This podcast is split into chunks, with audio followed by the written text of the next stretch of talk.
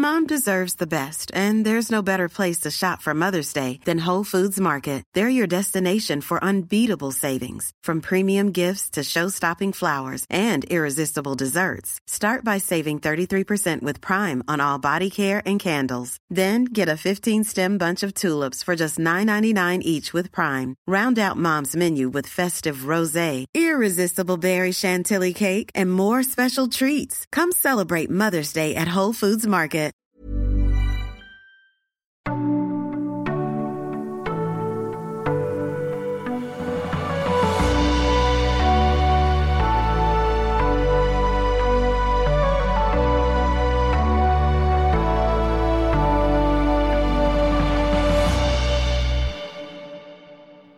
Vedergällning, en novell av Dan Hörning.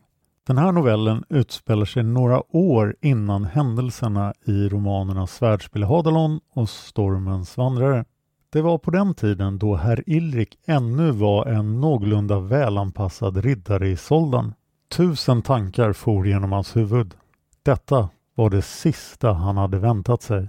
Han insåg att han var tvungen att säga någonting, vad som helst. Hon såg på honom med tårfyllda rådjursögon där hon satt i den eleganta festfolkssoffan. Den kallades så för att det bara fick plats två personer i den och det knappt. Han tog hennes händer i sina. Jag förlåter dig, sa han och han menade det. Han kunde inte göra någonting annat. Hon var alldeles för vacker, för harmonisk, för perfekt. Han skulle aldrig kunna hitta någon som henne igen. Han funderade och sen sa han Vem vem var det? Den första tåren rann ner för hennes kind. Vad gör det ens för skillnad? undrade hon. Det är ju inte hans fel. Han har inte lovat dig någonting. Det är jag som har svikit dig. Till slut kunde han samla sina känslor och det han kände var vrede. Vrede mot en okände man som hade skändat hans jungfru. Vrede mot en rövare som hade varit inne i hans guldgruva och tagit för sig av hans skatter. Vem var det? Vrålade han, oförmögen att behärska sig. Hon ryggade tillbaka. Var det herr Joar? frågade han med lite lugnare men ändå hotfull röst. Herr Joar hade varit hennes riddare innan han blev det. Joar hade lämnat henne för att istället uppvakta fröken Pynne. Han hade själv aldrig förstått Joars val men hade glatt sig åt det många gånger. Däremot hade han misstänkt att Vanna aldrig hade kommit över sin förlorade kärlek. Han hade varit svartsjuk på herr Joar ända sedan han blev hennes riddare.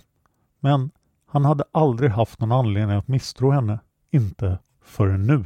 Nej, sa hon till sist. Men vem var det då? Du känner honom inte. Ett namn, Vanna. Han måste ha ett namn. Herr Magnar, svarade hon med blicken i golvet. Han tänkte efter. Hon hade haft många riddare som hade trånat efter henne, skrivit dikter åt henne och sjungit sånger utanför hennes fönster innan han kom in i hennes liv. Hon hade inte velat prata om dem och han hade aldrig sett någon anledning till att pressa henne i ämnet. Inte förrän nu. Det fanns ingen riddare som hette Magnar i staden. Hon satt fortfarande och väntade på att han skulle säga någonting. När hände det? Det var för fem dagar sedan. Det var alltså två dagar efter att han hade lämnat Vindby och samma kväll som baronens stora bal, vilket han hade missat på grund av trollens härjningar. Det var bara två dagar som hon hade lyckats hålla på sig i hans frånvaro. Är han kvar här i Vindby? Ja. Han reste sig häftigt och fäste blicken på sitt långa svartmelerade svärd som stod lutat mot väggen precis innanför dörren. Rustningen hade han lämnat i sin väpnades vård. Jag ska döda honom, hon reste sig och sträckte ut armarna mot honom. Han var säker på att hon inte trodde honom. De mötte sin öm omfamning. Han sjönk ihop en aning. Kommer det att hända igen? frågade han uppgivet. Nej, utbrast hon med kraft. Det var ett vansinnigt misstag. Det är ju dig jag älskar. Jag önskar jag kunde göra det ogjort. Det är ingen ursäkt, men om det inte vore för det ashariska vinet så. Han brottades med sina inre kval. Vi talade länge på balen, fortsatte hon. Vad talar ni om? Allt, sa hon och han avundades herr Magnar som hade fått avnjuta en hel kväll helt i hennes sällskap och fått hennes odelade intresse. Han fick det själv alldeles för sällan nu för tiden. Det var länge sedan de hade talat samman en hel kväll. Hon fortsatte. Det kändes precis som gamla tider. Han... Gamla tider? Har ni träffats förut? Har han varit din riddare? Hon släppte taget om honom och satte sig ner. Han följde hennes exempel. Den här gången tog hon hans händer i sina. Nej, svarade hon på hans fråga. Det blev aldrig så, men det kunde ha blivit så om man inte hade tvingats lämna Vindby. Hon hade alltså varit intresserad av den här Magnar tidigare. Hundratals frågor och känslor bubblade inom honom.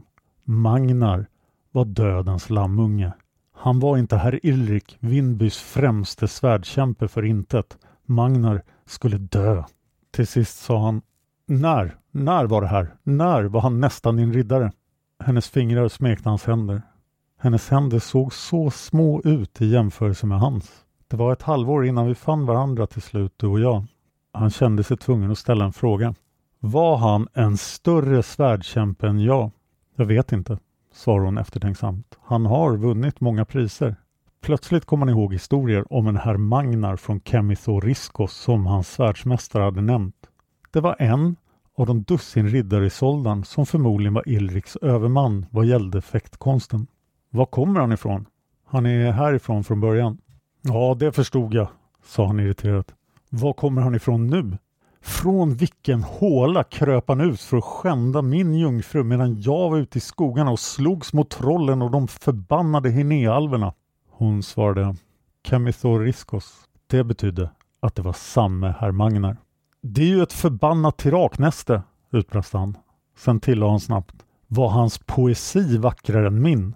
Hon skruvade på sig. Hon hade inte särskilt lätt för att ljuga. Ja, det var den. En osynlig kniv skar honom rakt genom magen. Var han ståtligare än jag?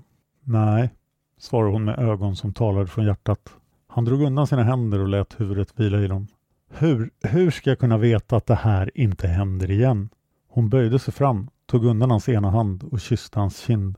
Jag säger ju att det var ett misstag. Jag är din trolovade. Jag har lärt mig en läxa. Om det här inte kommer ut ändrar det ingenting. Jag älskar dig och endast dig. Han kramade om henne. Hon var underbar. Det här var inte första gången en kvinna svek honom. Alla tidigare gånger hade han lämnat svikerskan. Alla tidigare gånger hade han vänt sin håg ifrån henne och hatat henne. Men han kunde inte hata Vanna. Vrede och frustration vällde upp inom honom. Han var kränkt. Någon skulle få betala. Någon som hade tagit med sina vapen in i hans sakristia när han hade lämnat sitt tempel å pliktens vägnar. Han tittade henne djupt i ögonen. Jag älskar dig också. Jag förlåter dig. Du berättade för mig när du kunde ha tigit. Det hade varit hundrafalt värre om det här hade kommit fram till mig via pigornas skvaller eller svennernas lösa prat. Hon kysste honom. Länge. Han tog sig varsamt loss. Varför berättade du egentligen? Jag hade fem dagar på mig innan du skulle vara tillbaka. Det är lång tid att våndas efter att ha gjort någonting så dåraktigt som det jag gjorde.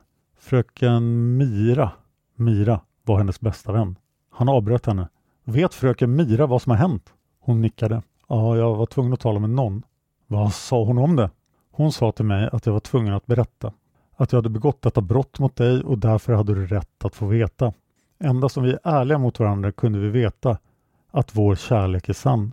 Han skänkte kort en tacksam tanke till fröken Mira. Men det får aldrig någonsin hända igen. Flexibility is great. That's why there's yoga. Flexibility for your insurance coverage is great too. That's why there's United Healthcare Insurance Plans. Underwritten by Golden Rule Insurance Company, United Healthcare Insurance Plans offer flexible, budget friendly coverage for medical, vision, dental, and more. One of these plans may be right for you if you're, say, between jobs, coming off your parents' plan, turning a side hustle into a full hustle, or even missed open enrollment. Want more flexibility? Find out more about United Healthcare Insurance Plans at uh1.com.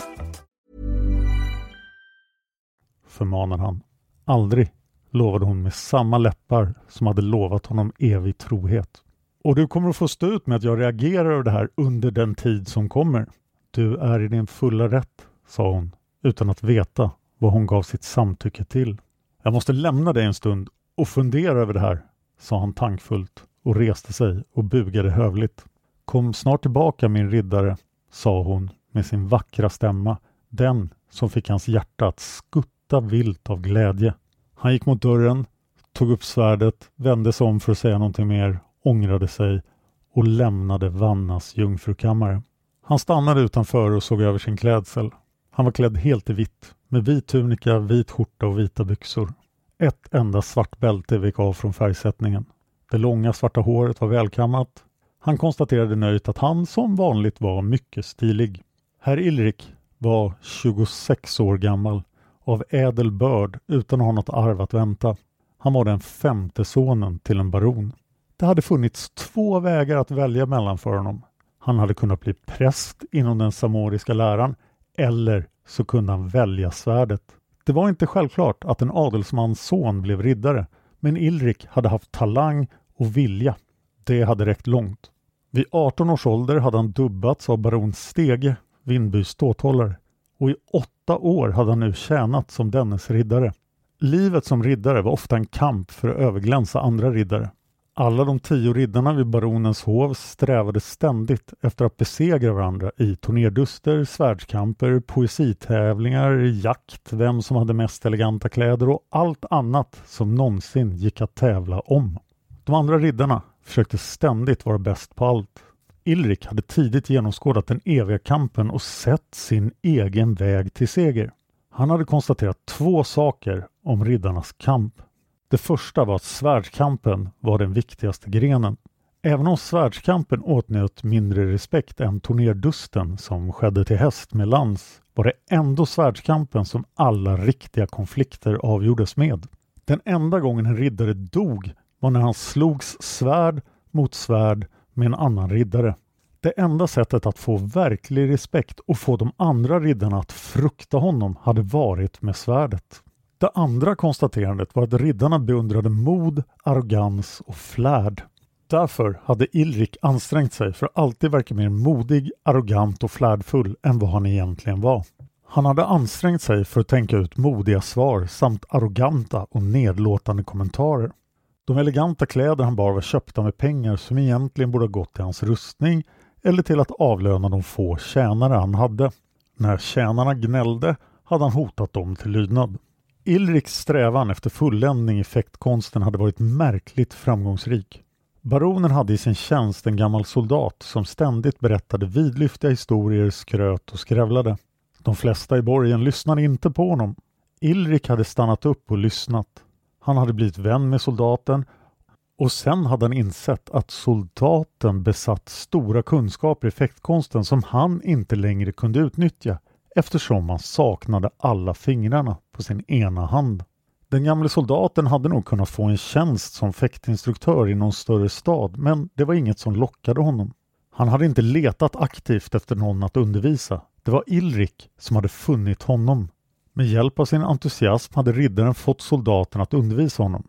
Det hade inte varit någon formell stil. Soldatens erfarenheter kom direkt från slagfältet. Ilrik lärde sig praktiska grepp och knep och ingen formalia och det passade honom utmärkt.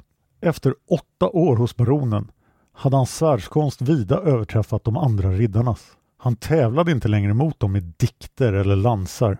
Allt som krävdes var att de blev påminda om hur skicklig han var med sitt stora tvåhandsvärd och sen visste de sin plats. Hans mod och hans arroganta framtoning hade hjälpt honom på vägen även med det. Nu var det han som var baronens främste riddare. Han hade börjat fundera på om det gick att göra det här i en större skala. Om han lärde sig mer om svärdskonsten kanske han om några år skulle vara redo för svärdspelen i Hadalon. Kunde han vinna där skulle han få hela rikets respekt.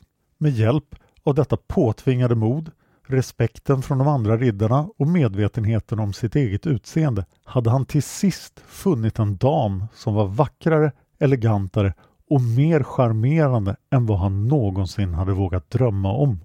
Fröken Vanna var en utsökt blomma som var alldeles för fin för en sån håla som Vindby. Han visste att hon egentligen även var alldeles för fin för honom. Han gick direkt till sin kammare med bestämda steg och skrämde upp väpnaren ur sängen. Efter en hård utskällning med oklar poäng skickade han ut den nyvakne lille mannen för att ta reda på mer om herr Magnar. Medan han inväntade väpnarens återkomst började en plan formas i hans huvud. Ilrik var tvungen att hämnas.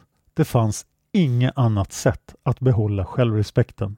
Soldan måste få veta att den som kränker herr Ilrik har valt smärta. De respekterade honom och de skulle respektera honom än mer när han hade markerat sitt revir och visat dem alla att man inte kunde leka med herr Ilrik. Kunde han verkligen döda herr Magnar? Tanken lockade honom. Han kunde se sig själv stå på torget i Vindby iförd helrustning med herr Magnars sargade kropp i en blodig hög framför sig. Han kunde höra stadsborna viskande kommentera hur Magnar hade förtjänat det och att det hade varit oklokt av honom att förolämpa den mäktige herr Ilrik. Men herr Magnar var en svärdsmästare. Det var möjligt att han var skickligare än Ilrik. Han hade inte träffat en jämbördig motståndare på länge. Det fanns en möjlighet att det kunde ha berövat honom skärpan. Han visste helt enkelt inte.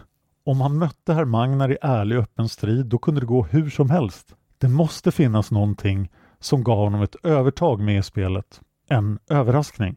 Han kunde överraska herr Magnar på något ställe där det fanns få vittnen och sen säga att allt skedde regelrätt och skylla på sin kränkta heder. Alla skulle få veta vad som hade hänt. Skammen skulle vara stor för fröken Vanna men folket skulle säga att han var ädel som tog tillbaka sin fallna trolovade och förlät henne denna oförrätt. Det var en bra plan. Det knackade försiktigt på dörren och han öppnade omedelbart. Halvt om halvt väntade han sig att hon skulle stå där och erkänna att allt var ett fånigt skämt, att det inte hade hänt så att vredens eldar som brann i honom skulle kunna släckas och allt skulle bli som det var förut. Så var det inte. Det var väpnaren som kom tillbaka. Tala! befallde Ilrik. Herr Magnar är mycket riktigt svärdkämpen från Kemithoriskos. Vad gör han här? Han besöker sin farbror som är byprilat här. Reser han själv? Nej, med honom följer ett tiotal personer inklusive hans trolovade fröken Ottilia från Kemitoriskos. Tanken svindlade för Ilrik. Det fanns en trolovad. Fröken Ottilia var omedelbart hans själsfrände. Hon var ju också bedragen av sitt kräk till riddare. Hur skulle hon reagera om hon fick reda på vad hennes hjärtas man hade begått för illdåd med Ilriks älskade? Plötsligt fanns det många möjligheter till hämnd. En direkt attack, eller stilla samtal med den bedragna jungfrun. Lönnmördare om natten. Kanske fanns det något sätt att dra Magnars goda namn i smutsen så att han skulle återvända till Kemito Riskos i skam. Kanske fanns det något sätt att göra Magnar till åtlöje och förnedra honom inför hans herrar och fränder. Ilrik funderade. Att tala med fröken Ottilia framstod som enkelt, smärtfritt och väldigt effektivt. Om de var trolovade hade han säkert starka känslor för henne om hon lämnade honom helst samtidigt som han utsattes för folkets frakt skulle han inte då förnimma något av den smärta som Ildik själv hade upplevt när han blev bedragen. Det var poetiskt och det var rättvist. Han sökte Ottilia den kvällen men hon var och besökte sitt fädernesgods några timmars färd från Vindby. När han kom tillbaka till sin kammare hade väpnaren ny information till honom. Nu visste han var Magnar bodde under sin vistelse i staden, hur han var rustad och vilka hans färger var. Ilrik sov oroligt den natten. Drömmarna var otydliga och kränkande. Han kom ihåg brottstycken, scener där dolkar stöttes in i hans rygg av de som han litade på och scener där finklädda människor skrattade och pekade finger åt honom. Riddare, sa de med förakt. Han kunde inte ens värna sin jungfrus dygd. Hej, jag heter som ni vet Dan Hörning och det här var första delen av vedergällning. Den andra delen kommer om två veckor och sen blir det alltså en paus som jag berättade om i förra avsnittet innan Ljusets vandrare del 1 kommer den 19 december. Då byter vi också veckodag till söndagar eftersom söndagar är den bästa dagen i veckan att publicera en podd. I alla fall är det vad jag tror nu. Hjälp mig gärna att sprida Svärdsblehadalon och Stormens vandrare till alla som vill lyssna. Det är ju gratis ljudböcker så att det finns säkert de som vill lyssna och poddarna behöver bli lite större. Om vi skulle nå liknande lyssnarsiffror som mina mordpoddar, då skulle jag garanterat ge ut den här podden varje vecka. Det är i och för sig en ändlig podd, men det finns ganska mycket material kvar. Jag kan nämna att vedergällning är viktig för Ljusets vandrare. Vi kommer att återknyta till den här historien i Ljusets vandrare. Det är därför den kommer här. Ljusets vandrare är smygsläppt på Youtube 2013 och då inläst av min gode vän Rexy. När den kommer i podden kommer det givetvis vara jag som läser in den. Jag finns på Twitter och Instagram. Jag heter Dan Hörning så är lätt att hitta. Där kan ni kontakta mig om ni vill köpa böckerna fysiskt eller om ni bara vill prata om dem. Det här är som sagt en podd som jag allra helst pratar om. Jag har lagt många år på att skriva de sju romaner jag fått ihop och det är jätteroligt att de når ut till mer människor här. Jag tror fortfarande det är fler som har läst böckerna fysiskt än som lyssnar på podden men eh, podden har potential att bli stor och jag letar fortfarande efter ett förlag. Så om ni hittar något förlag, jag äger rättigheterna till alla de här böckerna och jag vill hemskt gärna ge ut dem igen på ett nytt förlag. Så om ni känner någon i förlagsbranschen, hör av er. Jag har dessutom en Palmebok på gång. Den kommer att vara klar till eh, den 28 februari 2026 och den letar också efter ett förlag. Nu ska jag sluta babbla. Vi hörs om två veckor och då blir det mer herr Ilrik. Jag har också en fråga som ni kan svara på på Twitter eller Instagram eller på Dan Hörning, författare och poddare på Facebook. Vem är er favoritkaraktär i mina böcker? I Svärdspel Hadalon, i Stormens vandrare, möjligtvis i vedergällning då. Berätta gärna för mig vilken karaktär ni tycker bäst om. Tack för att du lyssnar på mina böcker.